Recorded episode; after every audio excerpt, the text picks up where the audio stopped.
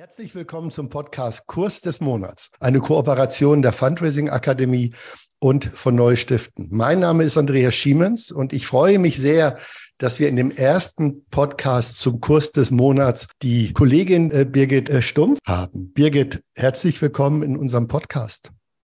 Ja, herzlichen Dank, dass, äh, dass ihr hier gleich den Kurs äh, Gesundheitsfundraising als Kurs des Monats ausgewählt habt.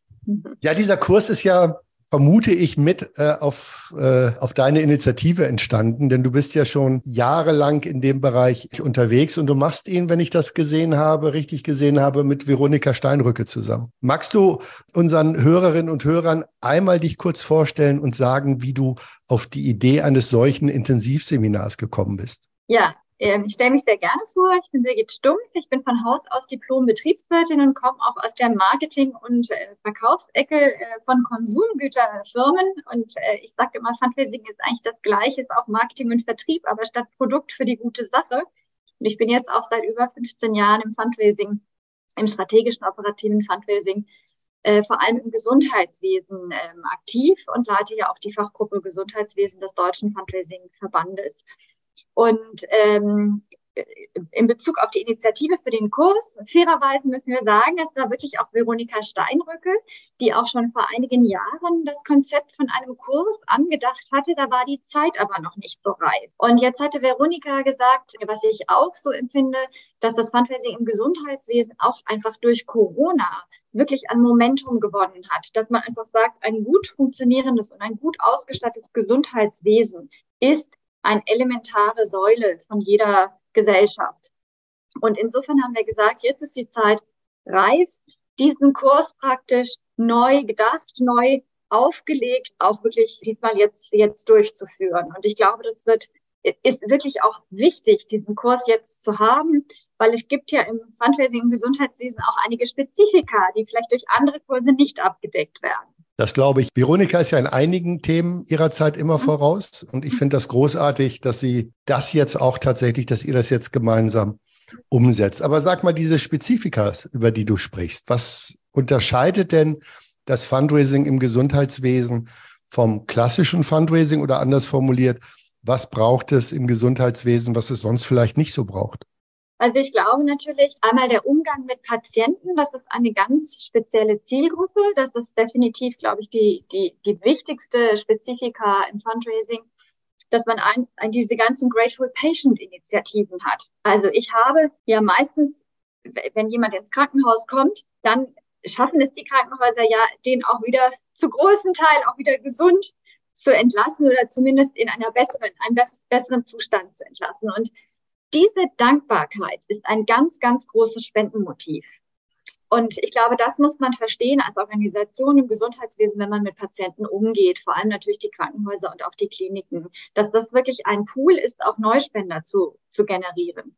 Und wir wissen, dass gerade auch Mailings an ehemalige Patienten, also Betonung auf ehemalige Patienten, äh, wirklich deutlich höhere Response Rates generieren als ein Mailing an, also als ein generelles Mailing oder natürlich auch deutlich höher als an gekaufte ähm, Adressen. Also das ist ein wirklich guter Weg für Organisationen im Gesundheitswesen, sich da eine Hausliste aufzubauen und wirklich auch treue Spender zu, zu gewinnen. Und bei diesen Patienten ist es ja auch so, da sind ja auch Großspender mit dabei.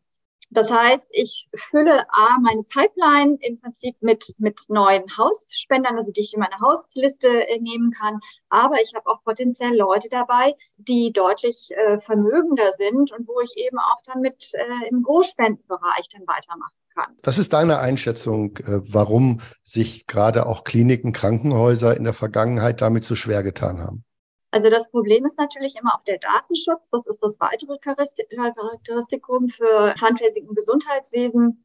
Man kann ja die Patientendaten nicht eins zu eins äh, fürs Fundraising verwenden. Und ähm, da gibt es immer je nach Haus und je nach Datenschützer auch ähm, verschiedene Ansätze. Einige erlauben es gar nicht, aber mittlerweile arbeiten sehr viele Kliniken äh, sehr erfolgreich damit, dass im Aufnahmebogen ein bestimmter Passus gesetzt wird, wo man praktisch dann die Patientendaten in abgespeckter Variante. Man darf zum Beispiel nicht äh, ver verwenden, wo der Patient behandelt worden ist, äh, aber praktisch zumindest die Grund-, die Basisdaten dürfen dann übernommen werden.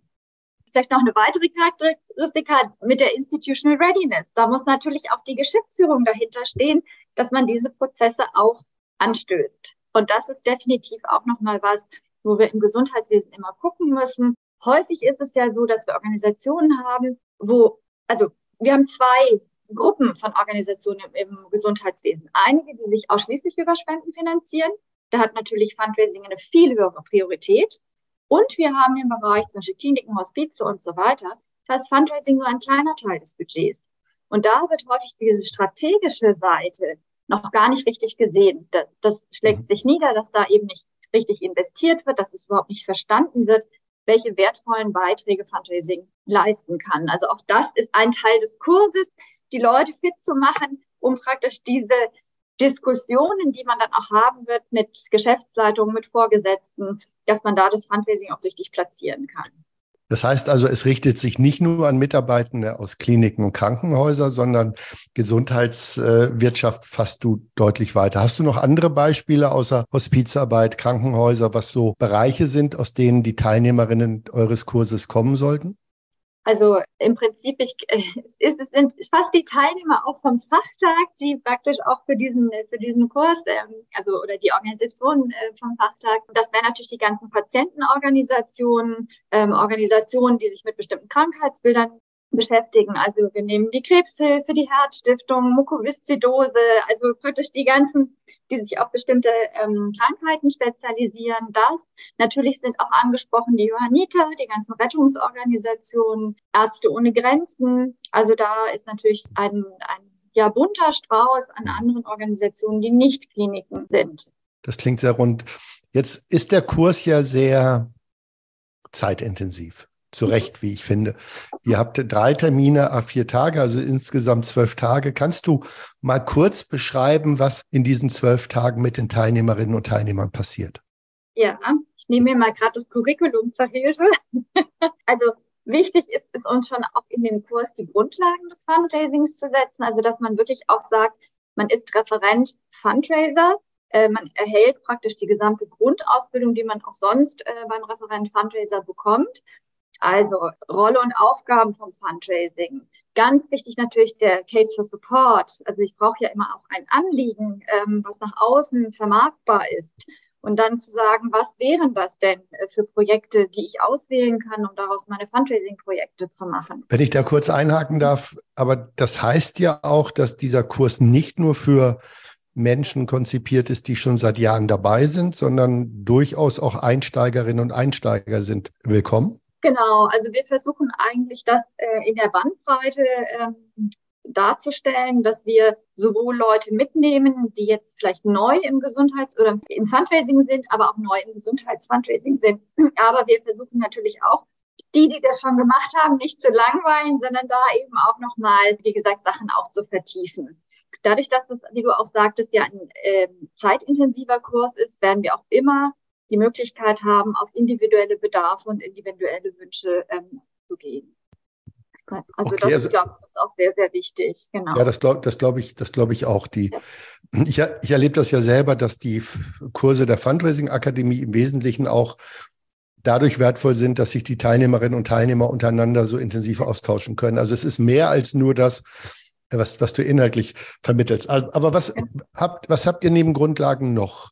Genau. Als Themen. Also wir suchen natürlich engagierte Unterstützer, da natürlich ganz klassisch Kleinspenden, Großspenden, Stiftungen, Unternehmen und so weiter.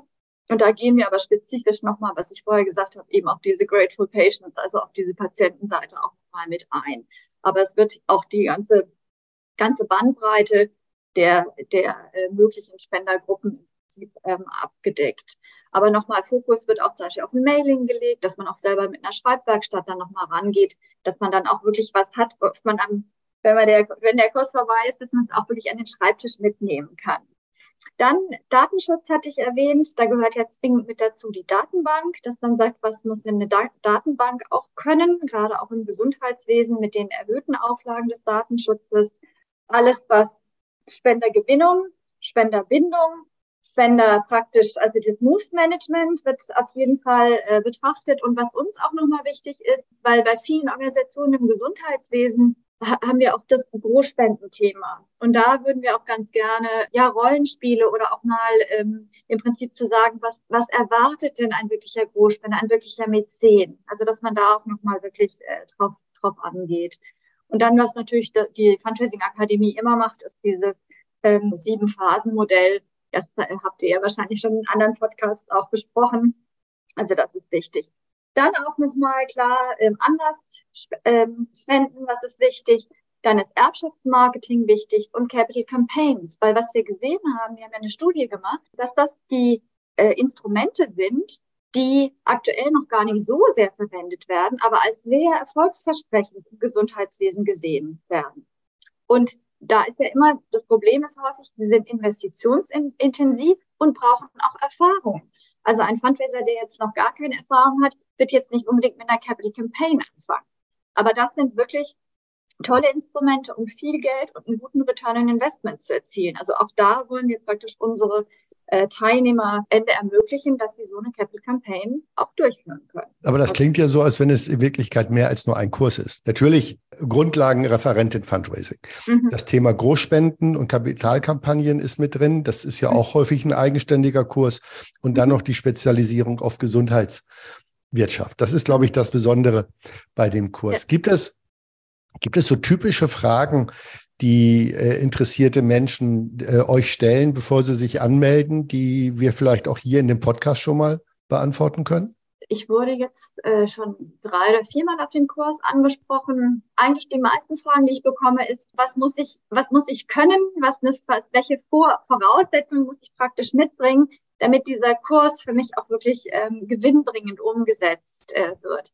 Aber ich denke, dass Veronika und ich äh, da auch wirklich auf die individuellen Bedarfe eingehen können. Das hatten wir auch schon gesagt. Also sowohl praktisch jetzt bei Anfängern ähm, helfen können, als auch Fortgeschrittenen, als auch Leuten, die sich bei bestimmten Instrumenten professionalisieren wollen. Also ich glaube, es ist auch ganz gut, einmal so einen Rundumschlag zu bekommen, auch wenn man jetzt zum Beispiel schon Großspenden macht. Es ist immer wichtig, sich, sich auch nochmal auszutauschen und zu gucken, ähm, wie mache ich das denn? Was, wie machen das die anderen Teilnehmer? Und einen Aspekt wollte ich auch nochmal erwähnen, den du auch gesagt hättest. Ich glaube, es ist ganz wichtig, wenn man eine Gruppe hat, Referent Gesundheitsfundraiser, dass man nachher auch das Netzwerk hat und auch den Kontakt zu Veronika und mir als Bearingspartner. Also das ist ja nicht nur der Kurs, ist ja, ist ja wir wollen ja ein lebenslanges Netzwerk damit auch aufbauen und dass man dann eben auch mal einfach einen Telefonhörer in die Hand nimmt und sagt, du, ich bin jetzt bei der Anschaffung von der Datenbank, was habt denn ihr für Erfahrungen? Also da sicherlich bleibt das ein, ein, ein Lebens, eine lebenslange Community. Danke für die Beschreibung des Kurses. Eine letzte Frage an dich, Birgit. Wenn der Kurs vorbei ist, das ist, glaube ich, ab 30. November ist der letzte Tag. Was wäre denn dein großer Wunsch, wenn du am 30. November dich auf die Rückfahrt machst. Was ist das, was du dann gerne mitnehmen möchtest am Ende des Kurses als eine der beiden Kursleiterinnen? Am allermeisten würde es mich freuen, wenn das drei Module waren, die wirklich allen auch Spaß gemacht haben, wenn wir die Erwartungen von den Teilnehmern auch erfüllt haben und auch ähm, im Prinzip einen weiteren Schub gesetzt haben, dass Fundraising im Gesundheitswesen sich professionalisiert. Ich hatte mal ähm, gesagt, ich gehe erst in Rente, wenn jedes, äh, wenn jede Organisation im Gesundheitswesen ein strategisches, professionelles Fundraising hat. Ich glaube, das muss ich ein bisschen zurückziehen. Aber du bist ja noch, du bist doch noch jung.